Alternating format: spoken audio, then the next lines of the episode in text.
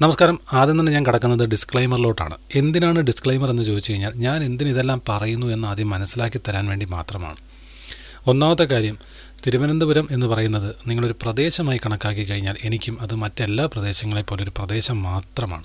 പക്ഷേ ഞാൻ എപ്പോഴും സംസാരിക്കുന്നതും സ്വപ്നം കാണുന്നതും കാര്യങ്ങൾ പറയുന്നതുമെല്ലാം സംസ്ഥാനത്തിന്റെ ഭരണഘടനാപരമായി സ്ഥാപിതമായ തലസ്ഥാന നഗരം എന്നുള്ള രീതിയിലാണ്. നമുക്കറിയാം ബാംഗ്ലൂരും ഹൈദരാബാദും അടക്കമുള്ള പ്രദേശങ്ങൾ ഇങ്ങനൊരു പദവി ഇല്ലായിരുന്നുണ്ടെങ്കിൽ ഇപ്പോൾ എന്തായിരുന്നേനെ എന്ന് നമുക്ക് ഊഹിക്കാവുന്നതേ ഉള്ളൂ. ഇന്ന് മലയാളികൾക്കടക്കം തൊഴിൽ നൽകുന്ന വൻ നഗരങ്ങളായത് മാറുന്നത് തലസ്ഥാനം എന്ന് പറയുന്ന ഒറ്റ പദവി കൊണ്ട് മാത്രമാണ്. കാര്യം ഭൂപ്രകൃതിപരമായിട്ട് ഒരു വിധത്തിലും നഗരമായി മാറ്റപ്പെടാൻ സാധ്യതയില്ലാത്ത പ്രദേശങ്ങളാണിതെല്ലാം എന്തിന് നമ്മുടെ ഡൽഹി പോലും? എന്നാൽ തുറമുഖങ്ങളുള്ള പ്രദേശങ്ങൾക്ക് കുറച്ചും കൂടി ഓർഗാനിക്കലി ഒരു നഗരമായി വികസിക്കാൻ സാധിക്കും. പക്ഷേ ബാക്കിയെല്ലാം വികസിച്ചിരിക്കുന്നത് തലസ്ഥാനം എന്ന് പറയുന്ന ഒറ്റ പദവി ലഭിച്ചതുകൊണ്ട് മാത്രമാണ്. പക്ഷേ അവിടുത്തെ ഒട്ടുമിക്ക ജനങ്ങൾക്കും തൊഴിൽ നൽകാൻ ആ നഗരങ്ങൾക്ക് സാധിക്കുന്നുണ്ട്. അവിടെയാണ് ഞാൻ രണ്ടാമത്തെ പോയിന്റിലേക്ക് വരുന്നത്.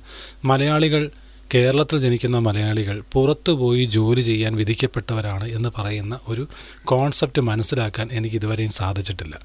നമ്മുടെ സ്വന്തം കേരളത്തിൽ മലയാളം സംസാരിക്കുന്ന നമ്മൾ ഇവിടെ തന്നെ ജോലി ചെയ്യുമ്പോഴല്ലേ മലയാളിയിട എന്ന് പറയാൻ കഴിയുള്ളൂ.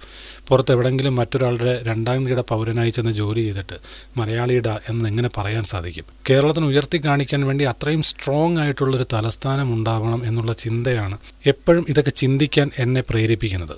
മൂന്നാമത്തെ കാര്യം മൂന്ന് പതിറ്റാണ്ടുകളായി ഞാൻ ജീവിക്കുന്ന നഗരമാണ് തിരുവനന്തപുരം നഗരം. ഇതിനകത്തൊക്കെ എന്തിനാണ് ശ്രദ്ധിക്കാൻ പോകുന്നത്? ഇത്തരം കാര്യങ്ങളൊക്കെ ശ്രദ്ധിക്കാതെ എവിടെങ്കിലും പോയി രക്ഷപ്പെട്ടൂടെ എന്ന് ചോദിച്ചു കഴിഞ്ഞാൽ അങ്ങനെ ഒളിച്ചോടുന്ന ഒരു ഭീരുത്വമുള്ള പൗരനായിട്ട് ഞാൻ എനിക്ക് എന്നെ ചിത്രീകരിക്കാൻ കുറച്ച് ബുദ്ധിമുട്ടുണ്ടായതുകൊണ്ടാവാം ചിലപ്പോൾ ഇതൊക്കെ ഞാൻ സംസാരിക്കുന്നത്. നമ്മൾ താമസിക്കുന്ന ചുറ്റുപാടിൽ എന്തൊക്കെ വേണം അടുത്ത തലമുറയ്ക്കോട് എന്തൊക്കെ വേണ്ടി വരും എന്നൊക്കെ ചിന്തിക്കുന്നത് ഒരു പൗരന്റെ കടമ തന്നെയാണ് എന്ന് ഞാൻ വിശ്വസിക്കുന്നു.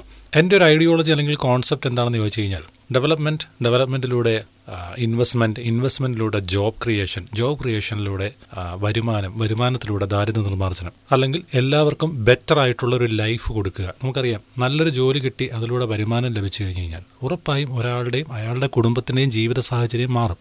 അല്ലെങ്കിൽ ഒരാൾക്ക് സ്വന്തമായി ഒരു സംരംഭം തുടങ്ങി അതിനെ വിജയിപ്പിക്കാൻ സാധിച്ചു കഴിഞ്ഞാൽ ഉറപ്പായും അയാളുടെ ജീവിത നിലവാരം മാറും ആ കുടുംബത്തിന്റെ ജീവിത നിലവാരം മാറും അയാളുടെ ചുറ്റുപാടുമുള്ളവരുടെ ജീവിത നിലവാരം മാറും. അങ്ങനെയാണ് സത്യത്തിൽ നമുക്ക് ഒരു ബെറ്റർ സൊസൈറ്റി ഉണ്ടാക്കിയെടുക്കാൻ കഴിയുന്നത്.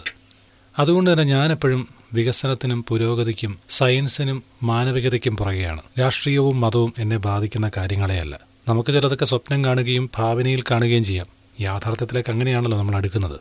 അതാത് ആൾക്കാർക്ക് അവരവരുടെ ചുറ്റുപാടുകളെ പറ്റി സ്വപ്നം കാണാനും അതെങ്ങനെയാവണം എന്ന് ചിന്തിക്കാനും അത് ആ സ്ഥലത്തിൽ ചേർന്നതാണോ എന്ന് ചിന്തിക്കാനും ഒക്കെയുള്ള അവകാശവും അധികാരവും എല്ലാം ഉണ്ട് അതുകൊണ്ട് തന്നെ അത് സ്വപ്നം കാണുന്നു. അത് എന്റെ സ്വപ്നങ്ങളാണ്. ചിലപ്പോൾ മറ്റൊരുപാട് പേരുടെ സ്വപ്നങ്ങളാവാം. അതുകൊണ്ടാണ് ഒരുപാട് പേർ ഒരുമിച്ച് ചേരുകയും സംസാരിക്കുകയൊക്കെ ചെയ്യുന്നത്.